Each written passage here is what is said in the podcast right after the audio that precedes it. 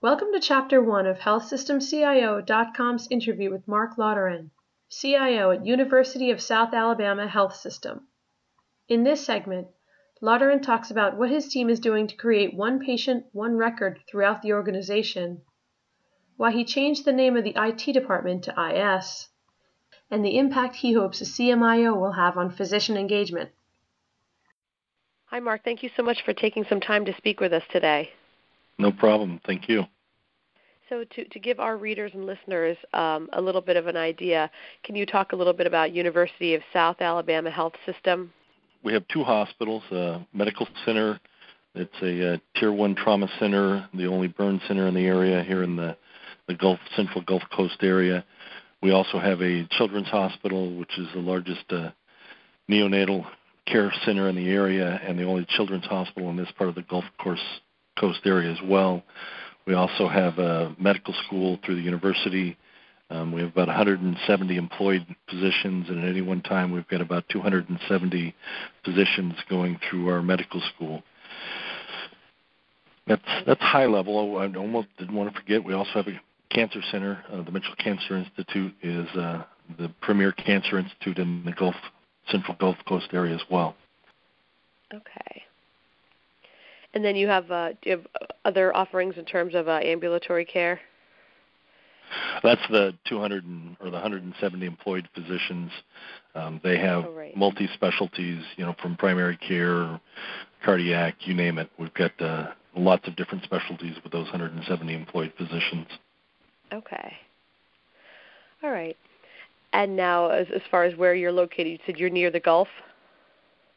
Yeah, we're in Mobile, Alabama, which is in the Central Gulf area. Sort of one way to look at it is we're kind of between New Orleans and Pensacola. Pensacola is about an hour and a half one way. New Orleans is about 2-3 hours the other way. So we're right in the Central Gulf area is what they call it down here, or the Alabama folks will call it Lower Alabama, L.A. Okay. And you've been there about 2 years or so? I've been here almost 2.5 years. My predecessor had been here 43 years, and so I've been bringing in different ideas and new ideas, and just trying to continue to carry the organization forward. Okay, all right. That's something we'll definitely want to get into in a little bit. But just to kind of further lay the groundwork, can you talk a little bit about first of all what kind of falls under your purview for as far as IT functions? So I have IT functions for the entire health system, so that's from the analyst to the everything. I don't have the data center. With our university provides data center, network, telecom, but I have all of the other IT functions within the health system. So the ambulatory, both hospitals, and the Mitchell Cancer Institute, we have IT folks that support all of those, from applications, design, all of that. As far as applications, we have our primary acute care EMR is Soarian, and we have primary acute care rev cycle is Envision. Then on the ambulatory side, we have NextGen is our primary EMR and rev cycle. And then for the oncology area for the Mitchell Cancer Institute, we have a product called Varian. And then we have a few others. So we have right now a hodgepodge of 5 EMRs and 3 different rev cycle systems. And like any health system, we've got about 200 other assorted applications that we support. Right. And the 5 different EMRs, that's for which facilities? For physicians' offices? Different ones, yeah. So as I said, for the ambulatory side, we're primarily NextGen. For the hospitals, we're primarily Soarian. But on the children's side, we also use a product called OB-TraceView, and then we also use a product called Crib Notes in the neonatals. We're in the process of migrating off of all of those over to the Cerner Millennium product. So early this year, we signed a contract to do that, and by June of next year, we will have migrated, if not all, almost all of those onto the Cerner Millennium product. Okay. And that'll be both acute care, ambulatory side, and rev cycle. Okay. So obviously the goal there just to have the better flow of information and not having to deal with the hodgepodge, as you said. Yeah, we had when I came in, the biggest complaint, or one of the biggest complaints we had of our customers, was that they had multiple systems. They would have 5 or 6 different systems they would interact with in a day, just a regular physician, not counting folks that went into a lot of specialties. So, you know, we had different lab system from a different vendor. We had a radiology system from a different vendor. So all of these different systems, people would have one interface, one patient record. That's actually our goal, is one patient, one record is our goal of the project, as well as to improve quality and profitability. But the big thing is one patient, one record, which we believe will drive everything else. And it'll make it a lot easier for physicians. And, you know, they get the look at the record in the ambulatory setting. Take an example of a surgeon who sees the patient the day before their surgery. They look at their record in the ambulatory setting. Then the next day they come into the hospital and they look at the record, and it says different things. Right. Even though they are interfaced, we all know that different data can be displayed differently in different systems. Might actually have them on a different payer, might have different allergies. This will get rid of all of that. Right. And for you, coming in, was this something that you kind of knew was going to be on your to-do list, like kind of a big priority as far as getting this together and making the selection for to have one integrated system? That was what I wanted to do. When I came in, there were a lot of things they told me they wanted me to try and drive. One was improve our customer satisfaction within the organization of IT. We call it IS, Information Services. We changed the name. We're not an IT department. We're not about technology. We're about providing services. So that's been one of my focuses. And the other was they wanted seamless integration of their data. And as we looked at how we would do that and the disparate systems we had, we realized there was no way to do it.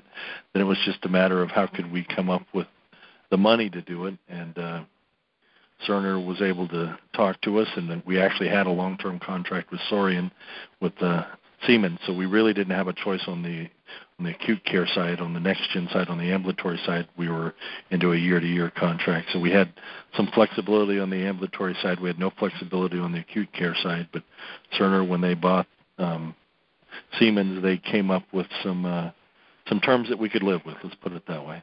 Right.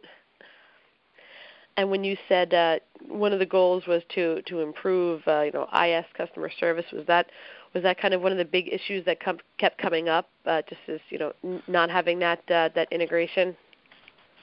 One of it was integration. Part of it was we within IS were very fragmented. We had different teams serving different parts of the organization. They weren't consistently doing things. We had the organization used to be very command and control, top down driven, so decisions sometimes took a little longer than maybe they had to, because the managers weren't empowered to make those decisions. It was also just it was an aging environment in the infrastructure, and we needed to make some changes, do some upgrades to the equipment, so that they weren't constantly having to find a machine that worked, or why do these different things not work with each other, because some were very old. So we spent a lot of time upgrading the infrastructure, customer service training for our desktop and end-user support folks, just changing attitudes about how we respond. Never say no. We just say, well, we can do that, but this is what it's going to take. Sometimes people like the fact that you're at least willing to talk to them and understand the trade-offs. And once they understand the trade-offs, they may agree that that's not a good idea, but at least they understand the trade-offs, versus maybe just saying no to everything that would come through the door. Yeah. So we've made a lot of changes around customer service. We actually do regular surveys now. Every 6 months we send a survey out to the entire leadership of the organization asking how we're doing. And those numbers have trended up over the years that I've been here, and hopefully they'll continue to trend up. Right. Okay. All right, so you had some pretty clear goals going in, to this role. And as far as going to Cerner Millennium, I'm sorry, what did you say was the date that you're looking at? June 6th of next year is our go live date at this point, given everything works out. D-Day. Yeah. Oh yeah, that's right. Okay. Yeah. Right now, things seem to be on track for that, or what is the big kind of focus in terms of getting ready for that? Yeah, things are on track. Cerner's been doing a great job providing the folks we need and the people and the expertise. We've gone out and brought in a lot of experts as well, contractors, to help in areas where we maybe didn't have the depth. And then, of course, my folks have spent a lot of time learning the product. And so we've held our current state reviews of the Cerner process is you do a current state review, which is document what you do today. Then you do the future state review, which we're going to be having next month with them, where they come back and show the best practices and have integrated in some of our practices that they felt we need or told us where we need to get rid of those practices and do it, you know, the best practice way. So that's the next major step. Then there'll be a lot of discussion about that, a lot of testing as they develop the implementation, and we obviously are also doing a lot of infrastructure upgrade. We have a fairly spotty wireless infrastructure coverage right now. Some areas it's top-notch, in many areas it's not, again, because we didn't have a consistent approach, and so now we're going to have a consistent approach to all of our infrastructure, and that should make things a lot better for us. Okay. What still needs to happen as far as getting that infrastructure to where you want it? Well, we've got bids out to upgrade the infrastructure as far as the wireless and the network switches. We've also got bids out for replacement of a number of our workstations and printers and other things that we need to be upgraded. Once, obviously, we make a decision on that, then we'll be rolling that out the next year and then be ready for go live. So that's always interesting, looking at a change that big. And you talked about training and education. And I had seen that your organization does not have a CMIO at this point, right? We did a posting a couple months ago for a CMIO, and we've gone through the interview process. We've narrowed it down to 2 finalists. We've actually held all of our interviews with the administrative team and the physician champions. We had an equal balance of about half administrative interviewers and half physician champions that have interviewed those 2 finalists, and so now we're going through the process of deciding which of those 2 candidates we'll be bringing on, and hopefully we'll get them in soon enough that they can help with the implementation. Right. Okay. Yeah, I can imagine that can be a challenge not having that position, but it's just something where the organization just did not have that in the past. Yeah, we didn't have a CMIO. They've never had a CMIO. What we've really relied pretty heavily on physician champions out there, so we've got a core group or physician advisory group that's about 6 physicians that are, I would say, the core group, and then we have probably another half dozen that come in off and on. But they represent different parts of the organization and have done a very good job of supporting us. But they've all got their own jobs, so to speak, and so they're limited in how much time they can put in.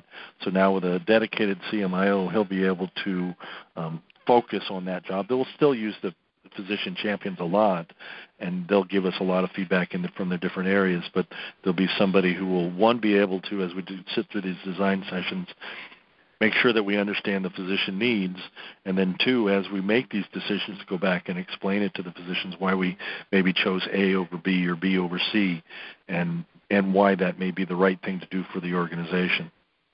Right. Yeah. I could really see the need for that, especially as physician engagement is such a big priority, and making sure that you're getting that buy-in right off the bat, and as you head into this kind of final stretch.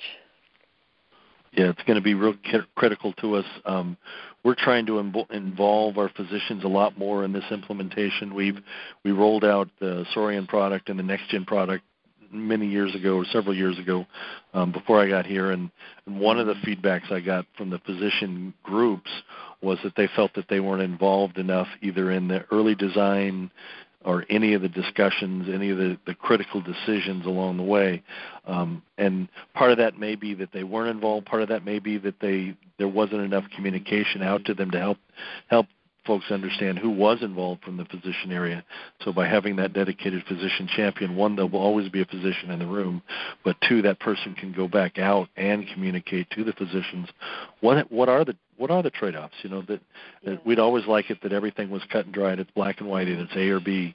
But in reality, we all know there's shades of gray in almost every decision, and most times there's a trade-off, and you have to understand why those decisions were made the way they were. And having a physician that can explain back, okay, here's why it was important to go one way or the other, and here's some of the things we considered. And obviously, in the end, we want to make sure we're doing the right thing for our patients. Thank you for listening to this podcast from HealthSystemCIO.com. To hear other podcasts, visit our website or subscribe to our account in iTunes at HealthSystemCIO.com/podcast.